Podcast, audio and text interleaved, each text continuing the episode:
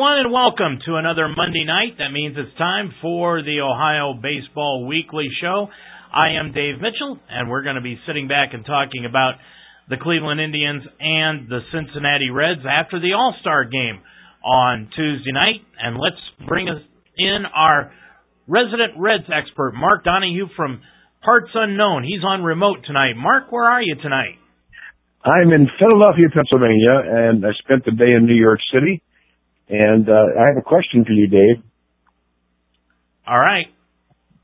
Uh, now, inquiring minds want to know: Has your improved radio performance over the last two years does it have anything to do with performance enhancing drugs? Now, be honest.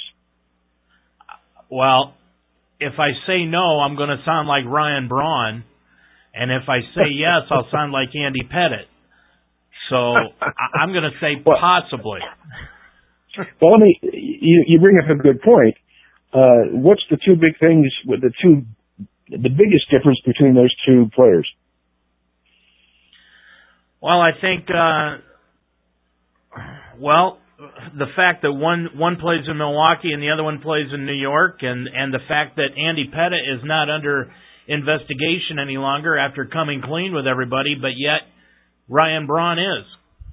Bingo. I mean, he Andy Pettitte said, "Look, I took it. I didn't know it was wrong to take it. I, I shouldn't have taken it. I won't do it again." End of story. Uh, you know, as always with these political escapades, uh, anything that happens, it's not the act that gets these people in trouble. It's lying about it. And had Ryan Braun come clean two years ago and say, "Oh, my bad. I didn't know I shouldn't have taken those things. You guys ought to suspend me. I volunteer to be suspended. I shouldn't have done that. I won't do it again." Uh, end of story. But he well, drags this drama out, and now it's going to cost him 65 games and three million bucks. Yeah, in case you just tuned in, uh, Ryan Braun has been suspended for the rest of the year. Which realistically, Mark, and there's a couple things before we even get into the Reds and Indians. I want to get into this. Uh, of course, you can talk to us tonight on the social media at Ask Us or DMitch at UltimateSportsTalk.com, or you can send us a tweet at OHBB co-host. We're going to have our Ask Us segment, and we've got one outstanding question. I'm going to hold to the last mark for the last question on our Ask Us segment tonight. But you know, there's a couple of things that I want to bring up about this Ryan Braun situation before we even get into the Reds and the Indians. The first is, okay, 65 games and a $3 million fine. I'm sorry, but the fact of the matter is, is that Milwaukee's out of the race. The season is over for them. This is a slap on the wrist to him, and it really is no punishment whatsoever. Oh, I disagree, David. I think that it, not only on the face of it, I mean, three million dollar fine. Uh, that's pretty hefty. Number one. Number two, uh, losing 65 games. But to me, the biggest punishment for him is the fact that his legacy as a player is forever tarnished. He may not get into the Hall of Fame because of this. So, you know, I think it's a beatdown, uh, pretty bad one. And I don't know what else they could do to make it worse. I mean, it's, it, it's you know I, applaud Major League Baseball for coming down so strong on him, but apparently uh, they negotiated this deal. I don't know what else they had on the table before, but you normally well, you know the a, a second offense is 100 games. Yeah, and that's why I think they should have stuck to the 100 game suspension mark, let him sit out the first 35 games of next year. Another thing that I want to ask is what happens to the guy that Ryan Braun got fired from FedEx over the winter? The guy who all he did was handle the urine specimen. That's this guy's job, handling a urine specimen. And because the envelope was tampered tampered with, Braun got this guy fired. Now is Braun going to pay this guy's salary for the rest of his life for getting this guy fired over a lie that Braun perpetrated? That's a good point. I, I'd forgotten about that, but uh, he certainly should step up and and volunteer to do that, or, or you know help the guy get a job or something. I mean, that, you're right about that. But in, in terms of his punishment, I mean, I, I think this is, you know, this guy's career is forever now going to be tarnished uh, about this, no, no matter what you believe he did or didn't do. And that's the other thing. Barry Larkin tonight uh, on ESPN brings up a very good point that we don't know what he did. We we they say PEDs, but it's not steroids, which is a big difference, obviously. But what kind of PEDs were they? I mean, were they things that were over the counter? Were they things that prescribed? Were they cooked up by this idiot down in Miami who gave all these players this juice? But as Barry said, we don't know what what happened, and I think uh, baseball owes it to the fans to tell them what did occur. Yeah, I I agree with you. And now you talked about Barry Larkin saying what he did on the Major League Baseball Network. I'm going to turn to what Rick Sutcliffe said tonight during the uh, Yankee game with the Texas Rangers talking about this situation, and he brought up the tale of Wally Joyner. And a lot of people probably don't remember Wally Joyner, but he was a player back in the late 80s, early 90s that was an all-star first baseman for the at that time the California Angels. He made the all-star team as a rookie and then he never made the All Star team again. Why? Because there were two guys playing first base that were making the All Star team at that time, Mark, in Rafael Palmeiro and Mark McGwire. Now, how is that fair to Wally Joyner, and how does that affect? How do these two guys and what they did during their career affect the legacy of Wally Joyner? And what Rick Sutcliffe was bringing up was how do all these guys that did this stuff affect the legacy of others who aren't even involved with it. That's a, that's a real good point. And the, the, the problem with all this is we only know about the guys who got caught. And I can guarantee you back in, you know, back in Wally Joyner's day, there were a lot of guys using testosterone and other, I mean, they were, they were using steroids and they just didn't get caught because they didn't have detection. And, ha- you know, you can look at some of these guys physically and and make a an assumption they were on something. But what about a guy like a pitcher who was on some of it, and he got he got on there as a reliever, and he didn't need as much, but it enhanced his performance. There are hundreds of guys, and I played with a lot of major league ball players, and they used to tell me about it that that they were on testosterone, and and number one, they weren't that good that it did not help them to get to all star status but it allowed them to make a major league roster and kick somebody else off that roster who wasn't using the testosterone. So it's it's hard to pin these things down. I think Major League Baseball is doing the right thing and coming down hard on it, but they it certainly worked on steroids, and now they're going after PEDs. But I want to know what he took because I want to know how insidious this stuff is and do these guys really know they're taking it, or is it simply showing up in their bloodstream? Yeah, I agree with you. I think it must be told what these guys are taking because testosterone is something you can get over the counter, Mark. It's something that you can just hop hop to your local CVS, Drug Mart, wherever, Walmart, and go pick it up off over the counter. So is that that was what he originally was suspended for that the urine specimen guy was fired from fired for from FedEx. But I mean, we need to know if that is what he was suspended for or if it was for something else. I agree with you. And I you know, I applaud Major League Baseball the same as you do. I also applaud the union that came out on Saturday and said they were not going to file appeals just haphazardly for players that had overwhelming evidence against them. I think that was an outstanding move by the Players Association. I agree with you, and I was really happy to hear that. And you know, the players not on the juice, they they're supportive of that too because they they don't want to be forced to use it, and they don't want to play against people where they the other people have a unfair advantage. So I think this is, is being handled well by Major League Baseball, and it's something that is long overdue. But again, once they put in the paper or on, online what it is they used, or we can hear it on TV, I'll feel, I'll feel a lot more comfortable about what's going on. Okay, before we get into the Reds and Indians again, one other point. A Rod. You know, I read a story about a month ago, Mark, where A Rod's entire plan was to come back and play a few games in the minor leagues and then suddenly decide that he was not going to be able to play anymore while the Yankees negotiated with the insurance company that it has a policy against A Rod's contract. And A Rod would then in turn retire, and the insurance company would pick up probably anywhere from 80 to 85 percent of his outlandish contract, and he would walk away from the game and wouldn't have to worry about a suspension by Major League Baseball. I think that that is more and more true right now, Mark, simply from the standpoint that after A-Rod saw last week what Major League Baseball had against him, suddenly his quad muscle came up hurting and he's on the disabled list now. I think he needs just a few more days to get this thing ironed out in his head. Yeah, I mean, I, again, what is confusing is that some of these allegations these players are accused of happened two or three years ago.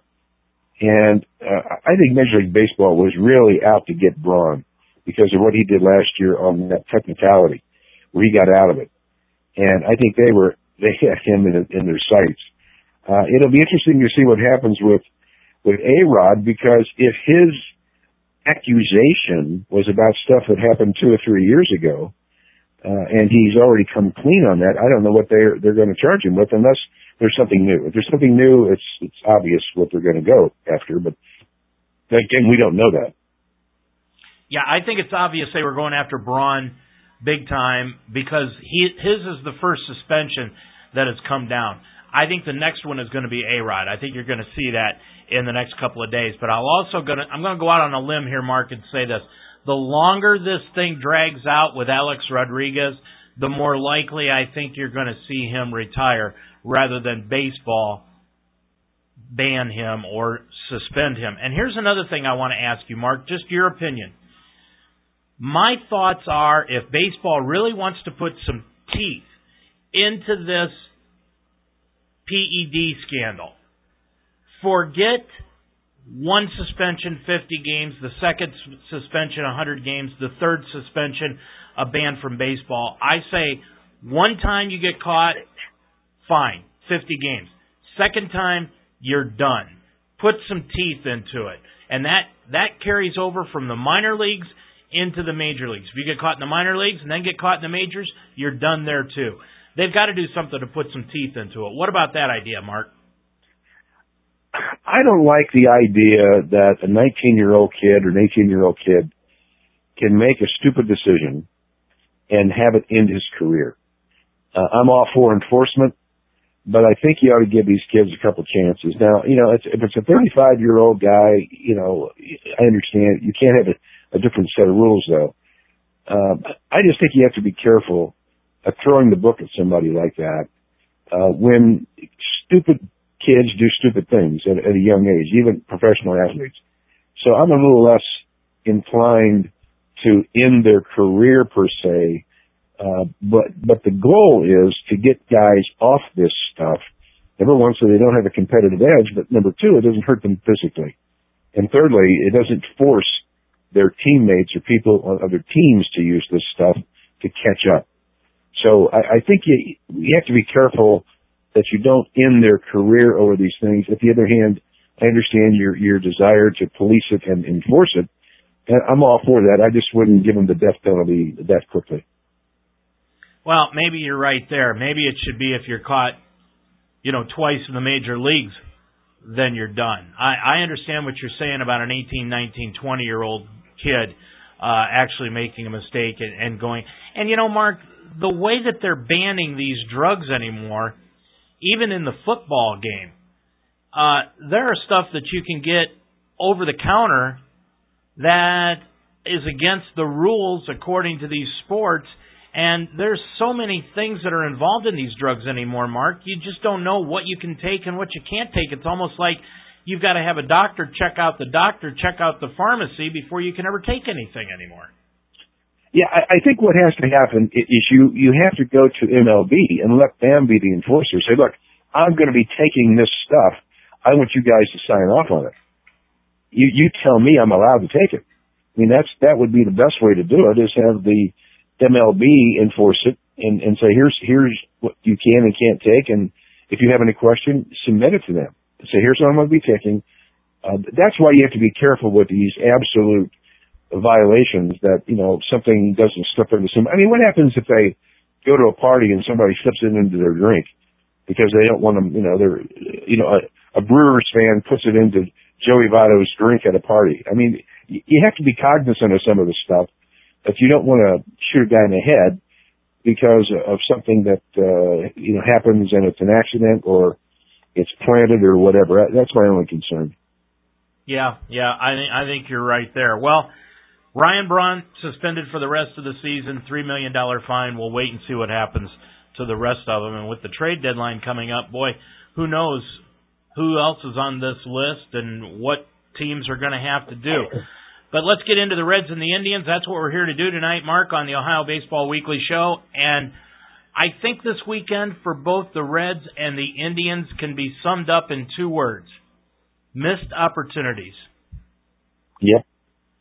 That's funny you say that. I was I was looking at what happened yesterday, and the St. Louis Cardinals they won three to two. They won a close game, and the Reds lost three to two.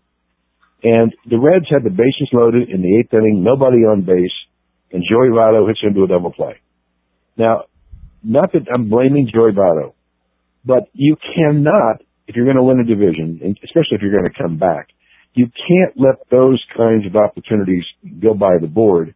And the Reds have done that all year. They are clearly, clearly a third place team in the division, albeit a good division. I'll give you that.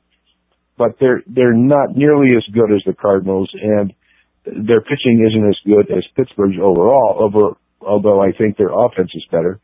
But, you know, it's, it's very clear the Reds have a chance to make the playoffs and be the weakest team in the playoffs. So, you know, you, you go to Pittsburgh, you play one game, you get beat, then it's over.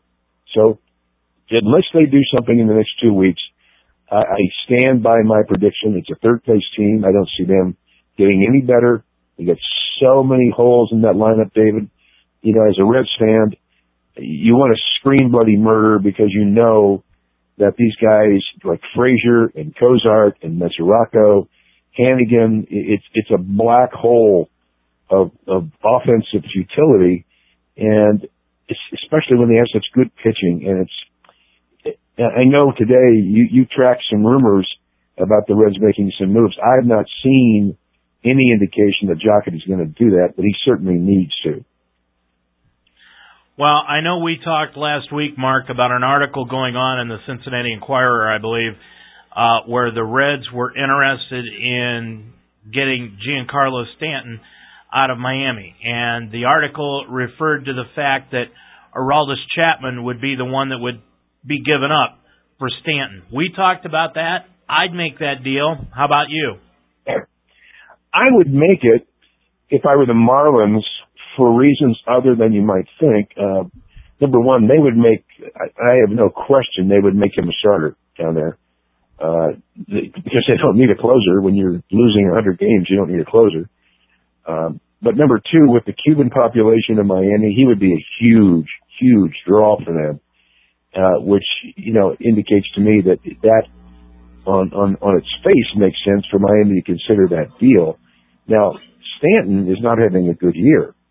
Uh, but you look at that lineup and it's like Joey Votto. I mean, he, he has no protection at all down in Miami. Uh, I think he would thrive at the Reds, but you you have next year if you if you were to sign Stanton, you would have to put Jay Bruce in the center field next year, and you'd have to put Stanton in the right, and you have Ludwick in left. I mean that's that's a very strong offensive team, but it's not a, a strong defensive team.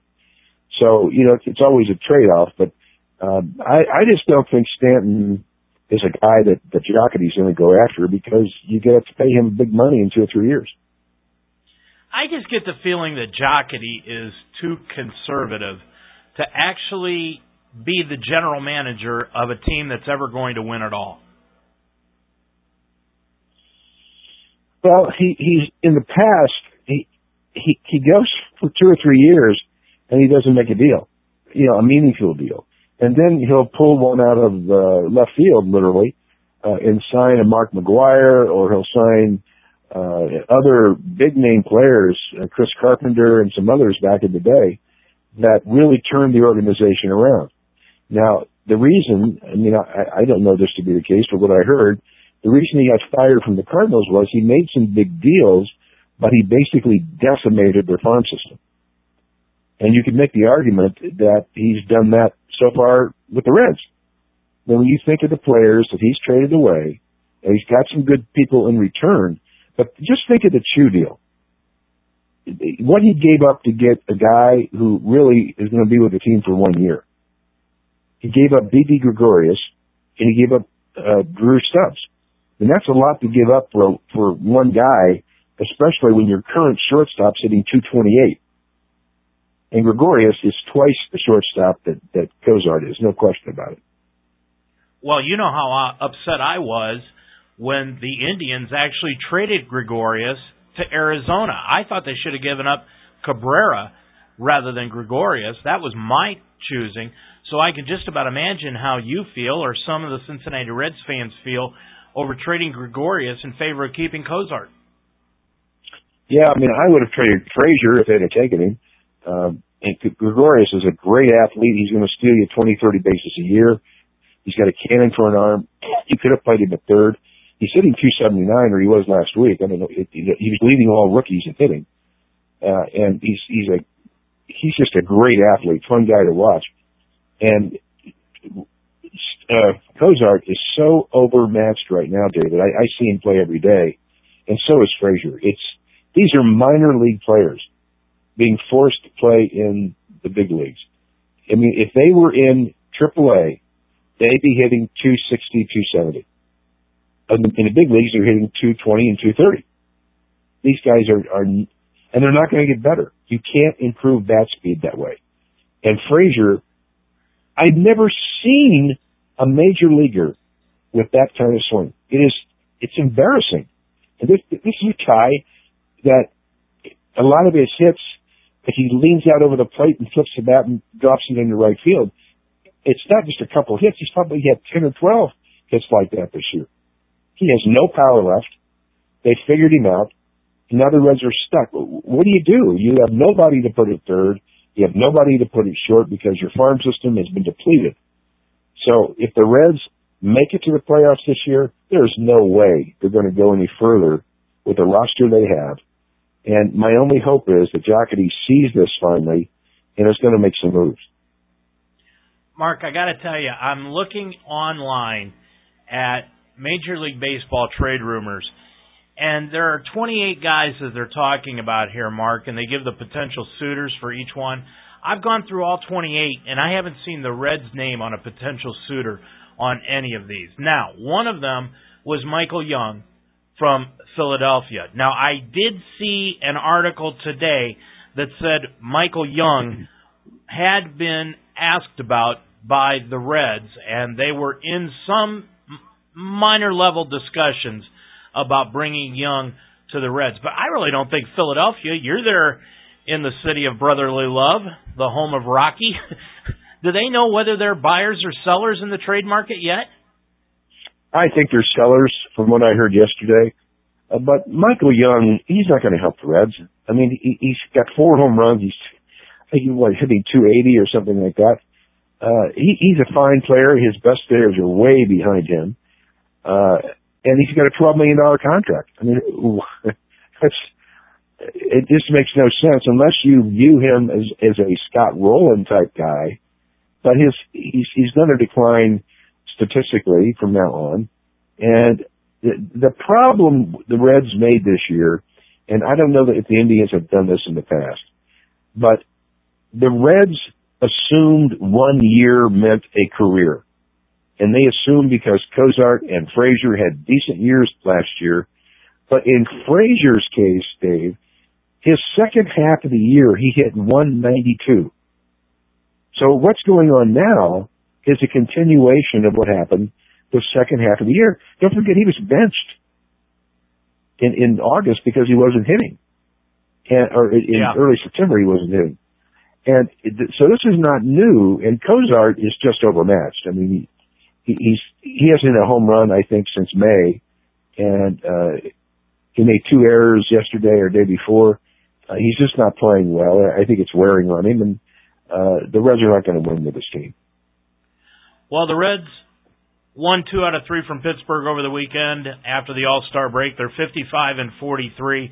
They're five games behind the Cardinals in first, and three games behind the Pittsburgh Pirates, who are in second place. On the other hand, the Indians are now 52 and 46. They're one and two on the week. They're uh, they they only won one in Minnesota over the weekend, Mark, and they had leads in all three games, especially the first two. They actually should have won those games, but the bullpen imploded, and they're a game and a half behind Detroit. And when I said missed opportunities, I meant it because the two games that the Indians lost, the Tigers lost in Kansas City, so the Indians could conceivably be in first place or even a half a game out of first place if they'd have won just two out of three against Minnesota. But Okay, so I, I get a are, trade. Are in second. I get a trade for you. Okay. Okay, you guys need bullpen help. The Reds have, assuming they're healthy now. Okay, uh, the Reds send you guys Todd Frazier, Jonathan Broxton, and Chris Heisey. Who do you think we want? Lindor. No, Kipnis. Oh, you want Kipnis? Well, that that that's a better deal than what I was told this weekend. They were talking about Zach Cozart, Billy Hamilton, and Ryan Ludwick to the Reds for Jason Kipnis. Well, you guys need a bullpen help. If Broxton's healthy, I mean, this guy's a legitimate closer, and if not a closer, he's your eighth inning guy. Uh, he's making a lot of money, but one of those years is now gone. So, you know, that this year's paid for. You'd have him two years at seven million a year. And, you know, you get, uh, a young power hitter and, uh, you get a third baseman who's going to hit you 240, 250, hit 15 home runs a year. Come no. on, Dave, step up. No, no, I would not not make that deal. Jason Kipnis is is too good a ball player, and I'm not getting enough in return. I mean, if we lose Kipnis, we lose any type of offense that we've got. It doesn't matter what kind of bullpen we bring into play here. But I mean, let's talk about some of these deals that they're talking about. I Matt Garza was one guy that they were talking about coming to Cleveland, and the Cubs wanted Lonnie Chisenhall for him. There's no way the Indians were going to do that. And Garza today, of course, went to Texas. But here's one. What about Bud Norris out of Houston? What's your thoughts on him? I like him. I, I think he'd be a great pitcher in a big ballpark like Oakland or San Diego, uh, a place like that. He's a fly ball pitcher, and he's the guy who really has pretty good stats. You look, you know, the numbers in the numbers. I've always liked Bud Norris. He's he's a good pitcher. It reminds me a little bit of uh, Bronson Arroyo, except he throws harder. But uh, I think he's a good a good serviceable uh, right hand addition for somebody. Well, I'm not sure if the Rangers are still interested in getting a pitcher now that they got Garza, but the Indians, the Rockies, and the Red Sox are supposedly all in the mix to get Bud Norris. So that might be interesting if the Indians can pull something like that off. That's what I'd like to see is a trade like that that they could pick up. Another guy that they're interested in getting, Mark, is also Jake Peavy. But the problem with him is he's got a, another two years left on his contract Next year, fourteen and a half million, and then in 2015 he's got a player option for 15 million. I'm not sure the Indians are going to want to take on a contract like that, especially for a guy who's been injured like Peavy has.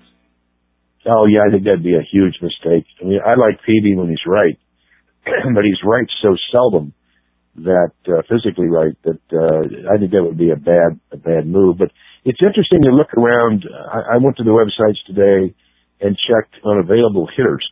And there's a dearth of good offensive uh, candidates out there, you know, to hit the trade market. Uh, even if you could get a Giancarlo Stanton, uh, look at his numbers. I mean, he's, you know, he's not been productive. You you have to bet on the come on these some of these guys that they they're not producing like they used to. But besides Stanton, who's out there that you know it would be a, a game changer for any lineup? I can't think of anybody, and, and really that you know the Indians need a cleanup hitter, and I can't see one out there that's available that they could really bring in that would be much of a change than what they've got right now. Yeah, I mean that so, rumor about hey, Ludwick going to the Indians. I mean it's it makes some sense from the Indians' perspective if he's healthy. I mean he is a legitimate cleanup hitter, but it, it would be and if the Reds are going to sign Stanton yeah, okay, you sign Stanton, you trade Ludwick. Uh, Ludwick's got a, what, seven million dollar contract, I think, for the next two years, or this year and next year. Uh, so, you know, you could, you could lay off some money there. But the Reds are going to have some money next year coming back from Arroyo. Uh, so they may have some more maneuverability than we might think uh, of going out and getting a bat and paying for but I don't know who's out there to get. Yeah, that's a good question. Hey, we've got breaking news coming in from ESPN on Major League Baseball. We're going to come back and tell you what that is right after this time out. In Cincinnati last night, Dylan Michael made his highly anticipated debut in front of a full house and did not disappoint. Michael went 3 of 5 with a single and two doubles while driving in 3 as Cincinnati defeated New York 6 to 3. Michael, Cincinnati's number one pick in this year's amateur draft, virtually forced the team to promote him after pounding minor league pitching since his signing. Last at bat, a novel by Mark Donohue, available at Joseph A. Beth, Barnes & Noble, and Books & Company. And you can also pick up Mark's book right here at ultimatesportstalk.com. Just go onto the right side of the web page and order your copy there. Mark, the Indians are in Seattle tonight. It's a strange road trip. They just head out to Seattle for a three-game series and then come home for a homestand. They get Thursday off, but this just just just in from Major League Baseball. Seattle manager and former Indians manager Eric Wedge suffered a dizzy spell during batting practice and has been taken to the hospital. Now, no word as to what's going on with him, but I know Wedgie's a little, you know, this is not meant to be funny but it is true. He's a little uh, wound tight at times, a very intense manager, and he's had a dizzy spell. Now they've taken him to the hospital, so I'm assuming that Seattle will be managed by someone else tonight against the Indians. You know, there's a lot of managers out there like that, and that's why yesterday they they were. Uh, I guess it was Saturday. They were interviewing Clint Hurdle of the Pirates. And, you know, the, and I've had I had dinner one night with Clint Hurdle out in Arizona. We were playing in a tournament out there and he is one of the funniest guys in the world. And this, this guy is not wound tight. I mean, this guy is he's hysterical, and he's he's really funny. And you know, he, and the way he treats his players. Uh, if you if you heard the interview on on the air the other day, you can understand why he's done such a great job with that young Pirates team. Uh, they're not afraid to make mistakes, and he tells them to go out. Hey, hey, you're going to screw up. Forget about it. It happens. This is baseball. You know, it's not science. And uh, but I was really impressed with his approach to the game as opposed to a guy like Wedge or even Dusty Baker. I mean, Dusty Baker is a very intense guy, and you just wonder how these guys can maintain that through the course of a long baseball season with all the ups and downs they face. Yeah, I you know baseball is a little more like they always say it's a marathon, and uh, you know most time most of the times the managers are not as wound tight as football coaches or even basketball coaches, but still you got to wonder, you know, it's a day after day thing. A lot of pressure on these guys, you know, and and you never know what may happen to them. Yeah, it's it's really amazing to me that, that there haven't been heart attacks or strokes on the bench with some of these managers because they get so involved in it. But the same can be said for basketball. I mean, some of these basketball coaches you know, jumping up and down the sidelines. And some of these guys are in their 60s and they're having conniption fits at referees or players that turn the ball over or whatever. But it's really a testament to the shape these guys must keep themselves keep themselves in because uh, there is a lot of pressure with these jobs. Did you ever think that Billy Martin would have had a heart attack on the bench? I mean, did you ever think that that was possible? Oh, sure, sure. And you know, there's been he was a basket. There's been a lot of guys like that. Yeah. There's been a lot of guys like that who you think could certainly blow a gasket, but you know, it's really the ones that that don't say and do much that I, I'm even more concerned about. That they just kind of uh, you know sit there and seethe on the inside. I guess some of these guys when they go out there and like like Lou Piniella, I mean, I don't think Lou Piniella would ever have a stroke because he was simmering on the inside. He might have a stroke because he's throwing first base into right field uh, when he shouldn't. But uh, it's an, interesting the the personalities that emerge out of baseball. There's there's really no two alike. Yeah, I you know Earl Weaver's another one, but but then you, oh, know, yeah. you look at the yeah. guy, look at the guy who did have the heart attack, Tommy Lasorda. Yeah. yeah. So, but he wasn't on the bench. I mean, he was probably in his late seventies, early eighties when he had that heart attack. True, true. Hey, it's time for our Ask Us segment, and we've got several great questions tonight, Mark. One I'm going to save for the very end. I think you're going to enjoy this one. So let's get into our Ask Us segment. You can send us in questions every week just simply by sending them into Ask Us at ultimatesportstalk.com or dmitch at ultimatesportstalk.com. Let's start out with the first one. I've heard both of these options mentioned lately, so which is more likely, according to Caleb? The Reds make a big trade before the deadline, or the Reds do nothing, Mark? I think the Reds do nothing. I think if you're going to bet, Caleb, I would bet they do nothing. Uh, I just don't think, number one, they have enough in their farm system to entice a a team to give up a a meaningful player, a player that can actually help this team win. So what they would have to do is take players off their 25 man roster. So so major league ready players. And you know the I'll tell you a guy I think now I heard an interesting rumor the other day and that uh, Justin Morneau um, he's the catcher for the uh, Twins. Uh, am I thinking of the other? Or is he playing first base now? No, Who's he's the catcher for the Twins? base. Who's the catcher for the Twins? Oh. And I just signed You know who I mean? Yes. Who? I just signed this weekend. What's his name? I'll look it up. I can't think Okay. of it now. I, I- he's an all-star. I can't, but he's in the last year of his contract. Now, they said that, that the Reds need help behind the plate, and they certainly do. Joe now, Mauer. I can see Joe Mauer, of course, Joe Mauer. Uh, he's a great hitter. He he would really help the Reds line up.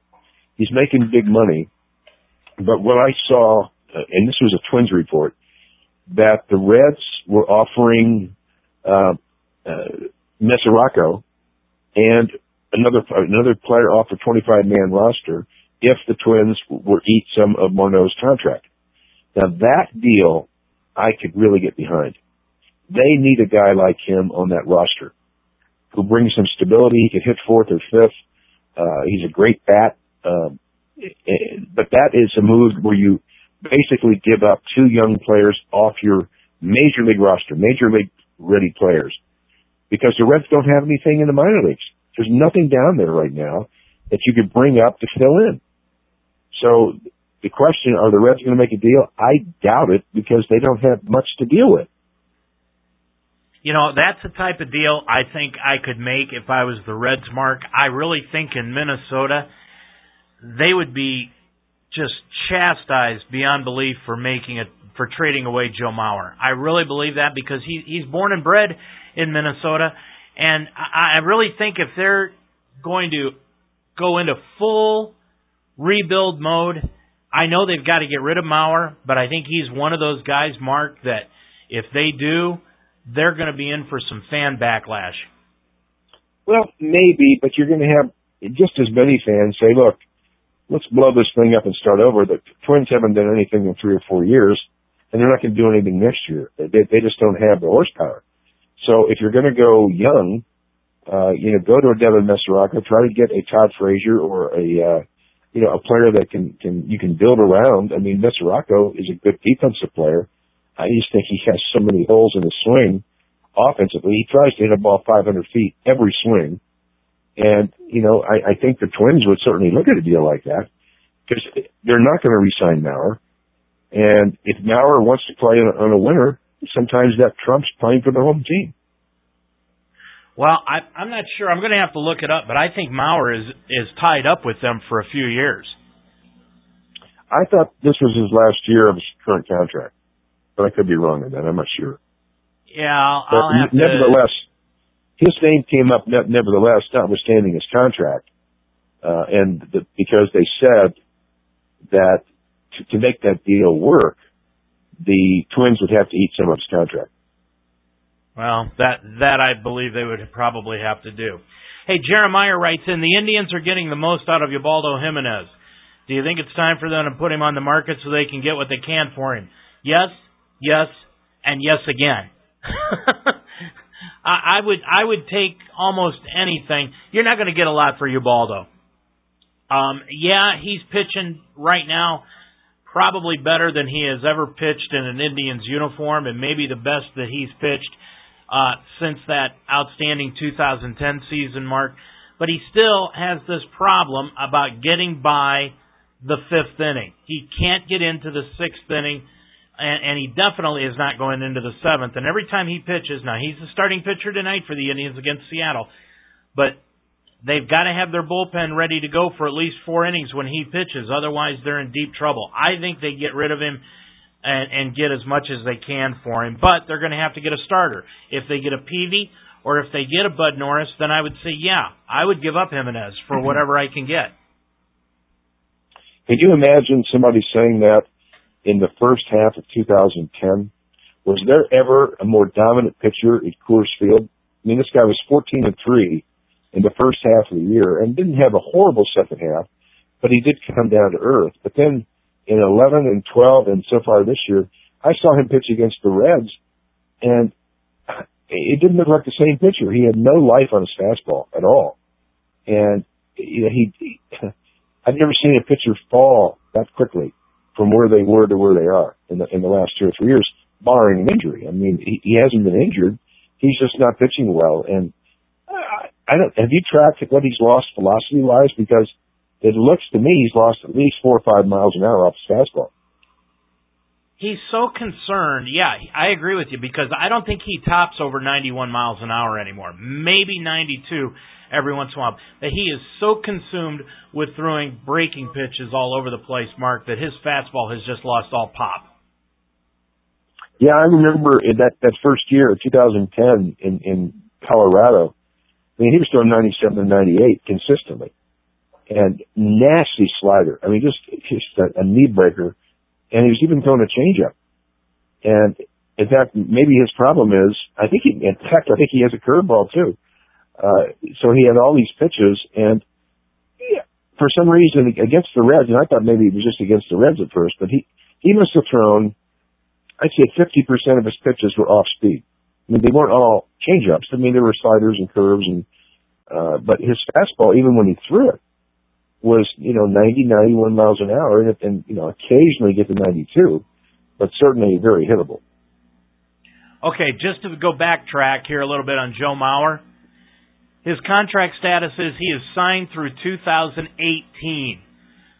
So he is making somewhere in the area of around 14 to 15 million dollars a year. The whole the total contract was 8 years at uh 185 million, so it's more than that. It's about 20 million dollars that he's making per year, but most of it was front loaded.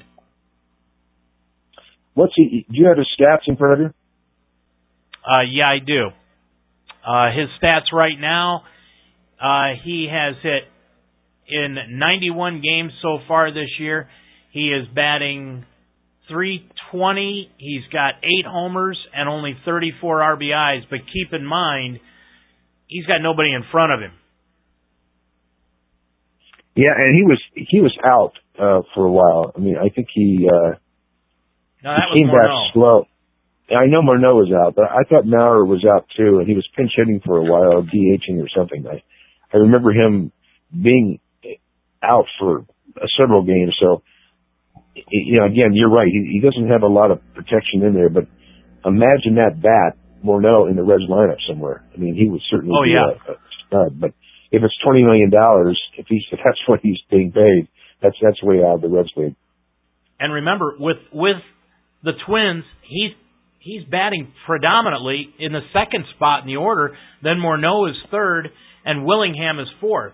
Now, here in the last month or so, since Willingham has been out, they've put Morneau at number uh, kept Morneau at three and move Mauer to number four. But when Willingham comes back, supposedly at the end of this month, they're going to move Mauer back to number two. Well, that's a powerful number two hitter. Yeah, it it certainly is. Okay, let's go back to our Ask Us segment and J Hoove 909. This is a great question. This isn't the this isn't the killer, but this is the great question, Mark. Can someone explain to me why the Reds are playing at home and away during a doubleheader, which is tomorrow night at San Francisco? Go ahead and explain that again, Mark. We talked about it last week, but explain it one more time. Well, for those who weren't paying attention, and we chastise you for not taking notes, uh, last two weeks ago, the, I guess it was, the Reds had a game rained out against the San Francisco Giants. The Giants are not returning to Cincinnati the rest of the year, nor could they arrive at a neutral site where both teams had a day off that they can play. So the only time they could play was the last day of the season. Now, if the Reds were in the playoff hunt or the Giants were in the playoff hunt, having to play that game, it could be meaningful. The last day of the year and then jump into your playoff game uh, was something that neither team wanted to do. So the only solution was that when the teams met in San Francisco this coming week, in fact, that game is tomorrow, the Reds and the Giants, they both agreed, this was not a mandate by Major League Baseball. Both teams agreed that for that first game, the Reds would be the home team and they will wear their white uniforms in San Francisco and the Giants will wear their away uniforms and the Reds will be the home team and bat last uh, uh, in that game. So it's a home home team game for the Reds. My question was, the Reds lost a a home date revenue wise. That's not insignificant, several million dollars. And I wondered how that was addressed between the two teams. Are they splitting the gate tomorrow night, or you know, I don't know. They wouldn't announce that necessarily. But uh, to those who asked that question, that's exactly what happened, and it was a, it, it was agreed by Major League Baseball and by the two teams. So it wasn't something the Reds were forced to do. Well, that's an interesting question. You know, one that a lot of people probably wouldn't think about as far as the revenue is concerned. Now, Mark, I, I, I saw the Reds play Saturday night, and one of the questions brought up was who's starting tomorrow night for the Reds in those two games? Well, they are bringing up a rookie uh, from um, Louisville, and I'm going to have to check his name. Uh, it's Reynolds. I think his last name is Reynolds, and he's actually had a very good year for AAA. Uh, he's, he was 10 and 2, I believe, and at one point was 10 and 0. Uh, and the last two games he's lost, but they, they were good games, and, and he's pitched well. He's been around for a while. Uh, his name is Greg Reynolds, and it's, he's pitched the big leagues before. I wouldn't expect that he's going to come up and dominate the Giants. Uh, it's a pretty good ballpark, a ball club. But he was a number two overall pick by the Rockies out of Stanford in 2006. And, uh, he's been hit by injuries, elbow and shoulder. And, uh, you know, since coming back to the Reds, he, he's done very well. Well, you know, this is one of those strange times, Mark, where both the Indians and the Reds are out on the West Coast at the same time. And, uh, you know, if, if you're a night owl, which I guess you have nothing to do in the city of brotherly love, you can stay up and watch the Reds game no, I'm going to go out dancing tonight. I've. Uh, All right, because John I am Travolta. a great dancer, David. Yes. Do you have your white suit? yeah, that's right. Me and John Travolta. yeah. Okay, let's get back to our Ask Us segment and away from the movie theater right now. Okay, Ricky writes in, what happened to Donald Lutz? Is he still on the active roster, and why is he not seeing any playing time? What, and who asked that question? Ricky. Ricky, come on, Ricky. Come on, read the papers, Rick. Uh, he was sent back to Double A. This was about Hmm. three weeks ago, and he's not tearing it up down there. I think he has a future for the Reds. He's got tremendous power. He's got great speed. He's a good defensive player, and he'll be up next year. Don't worry. You're going to see a lot of him next year, I think. But the Reds want to have him get repetitions down there, get used to playing every day, and it gets it gets bats. So uh, Lutz made a good impression in spring training this year, and when he came up, Uh, he's, he's got he's got some skills, and and I think he's going to surprise a lot of people next year. And I, it wouldn't surprise me that that you might see uh, him being the the number four outfielder and Heisey number five next year. All right, like it. PO90 says, forget about the all the off-field BS. Skill versus skill. Who would you rather have, Mark, on the mound in the ninth inning? Chris Perez or Aroldis Chapman? Are you guys smoking dope over there or what? you can't. You can't. I saw Chris Perez pitch the other day. Now look, I'm not casting aspersions on somebody's physicality, okay? But Chris Perez looks like he's had several too many pizzas of late. Has the guy not gained 10 pounds in the last year? Well, it's nothing that I can put my finger on, Mark, but you know, when your dog has the marijuana problem like Chris's does, it tends to put pounds on your body. Well, something has. And if you you said you saw the game Saturday night, to me Chapman became a, a, a reliever Saturday night. Uh, he he's yeah. been you know he, he came in. Uh, there was two errors, one of which was his own. Runners at first and third, nobody out, and he he threw gas, the gas that was unhittable. Uh, he got a fly ball off the bat of Martin into center field to get the first out, and then he completely overwhelmed the next two hitters. They didn't have a chance. And what he did, he picked up his infielder, a Cozart who made the error, and picked up his team. I mean, he could have he could have sulked, and I think he would have a couple of years ago. But he came in there and said, "Look, I've got this guy. Don't worry about it." And to compare him with Chris Perez right now is not a fair comparison. I mean, Chapman, when he's right, no human being can hit him when when he's right. I mean, you you can't pull a trigger fast enough.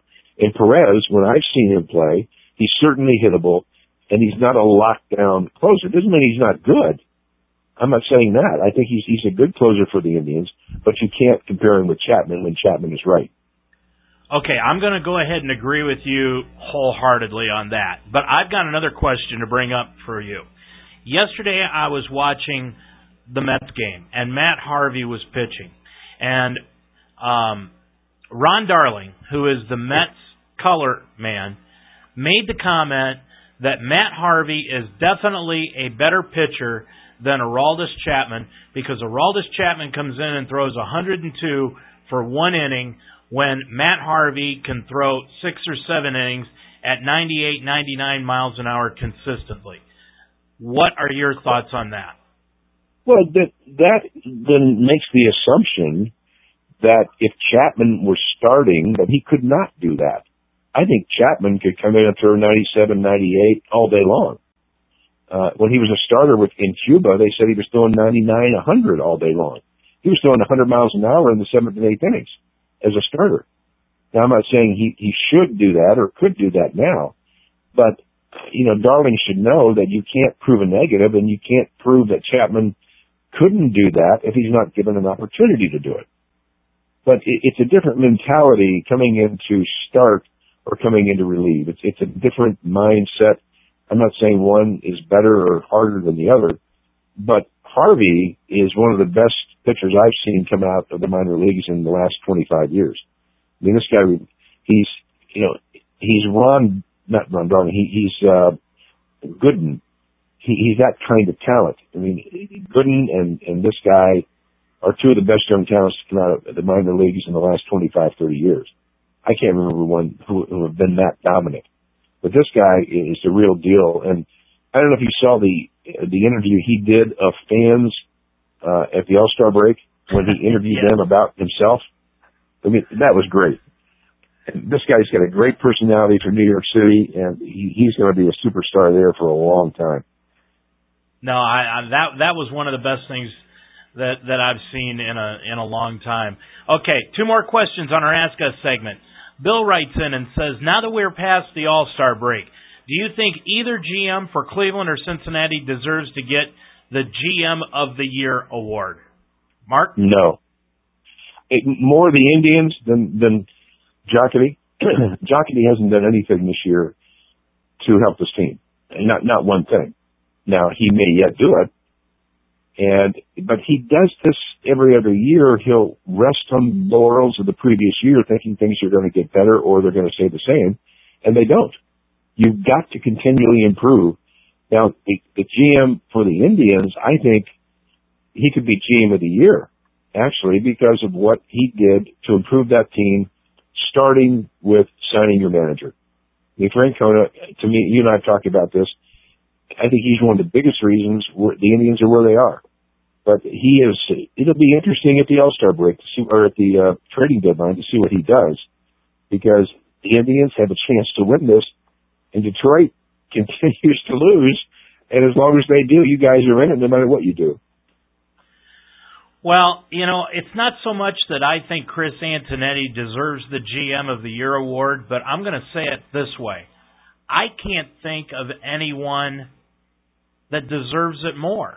I can't think of anyone in baseball right now, Mark, and correct me if I'm wrong, that has made as many positive moves that this guy has made that has taken a team that didn't even win 70 games a year ago into a team that has now won 52, the most since 2007, and is in contention for a playoff spot going into the final two months of the year.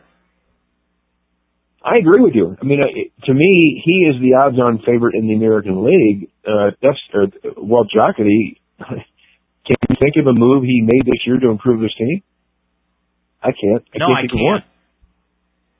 And it, the signing, yeah. to me, one of the worst deals in the last five years by this team is signing Jonathan Broxton to a three-year contract to be your closer at seven million dollars a year, and then not closing him. Right. It, it didn't make any sense at all. Nobody would pay Broxton that kind of money, and the Reds did. But more than that, it's it's not looking at a guy like Todd Frazier and saying, "There's no way this guy is going to be our our third baseman." He's you know he he would be a great extra infielder because he can play all the positions. He, he, he's a bat off the bench. He's, he's got a lot of assets, but he, he can't consistently hit. And that's where I think the Reds really screwed up this year. He would be good in the Jack Hannahan role that Hannahan is in right now with the Reds. Yeah, but I've been really disappointed in Hannahan. He, he is he, he's not showing me anything. He has no power. Uh, no. He's he's overwhelmed by the, and maybe it's because he's not getting enough reps out there. But he is, he has been very disappointing to me off the bench this year. And the Reds historically just don't, they don't have a strong bench. They, they haven't had one in years. All right, Mark, here's the last question, and I happen to really like this question. It's from Comic on SD. And his question, or her question, I guess, it's that question from that person would be, would you guys rather watch the Reds play, the Indians play, or go see the new Wolverine movie? well, uh, I wouldn't want to see the Wolverine movie uh, over any baseball game. Number one, that's just me. Uh, you know, the Reds right now are not an exciting ball club.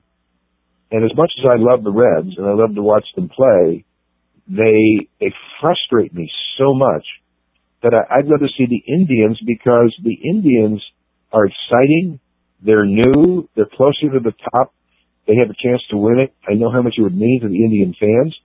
The organization has been supportive of the field manager. They've gotten the manager. They've gotten players. So you know what? I think I'd rather see the Indians play, and I'm not just saying that. The Reds just are a boring team with no offense and, you know, I want to throw my shoe to the TV by the seventh inning. Well, I'm going to say this. Because I can watch the Indians play anytime I want, I could just DVR it and watch. I, I think I'd go watch the Wolverine, especially when it's opening up on Thursday night and the Indians are off Thursday. So there you go. well, that's that's a good reason to do it. Mark, what do the Reds got coming up this week? David, they got trouble there's trouble in River City. Uh, they got four games against the Giants. They got four games against the Dodgers, and they got three games against the Padres. And then to top it all up, they come home and they got three games against the Cardinals. So th- this next two weeks, to me, is going to be. You can mark this on the calendar. this is going to be a determinative series of games for the Reds. If they get go out there and get beat up on the West Coast and come back and lose two or three to the Cardinals, it's over. It's over. So if, on the other hand, if they can hang in there, and you know they have a five, they had a five game lead yesterday uh, in, on the wild card. But uh, this team in the next two weeks, they could be out of it, and we could be talking about the Indians for the rest of the year. Well, the Indians, they've got Seattle tonight, tomorrow, and Wednesday afternoon. They've got Thursday off. And then they come home and they play Texas in a three game series, and they have the White Sox next week in a three game series. Should be very interesting. We'll see where everybody stands next Monday night when we come back here and talk again, Mark. All right, Dave. You have a good weekend. Have a safe trip home. Thank you very much. That's good. Bye. That's going to do it for us here tonight on the Ohio Baseball Weekly Show. Don't forget to join us on Thursday night at 7 o'clock with the Ultimate Sports Talk Show, where we'll be talking about SEC college football. Until next Monday night at 9 o'clock, I'm Dave Mitchell for Mark Donahue. Thanks for joining us, everyone. Have a good week and good night, everybody.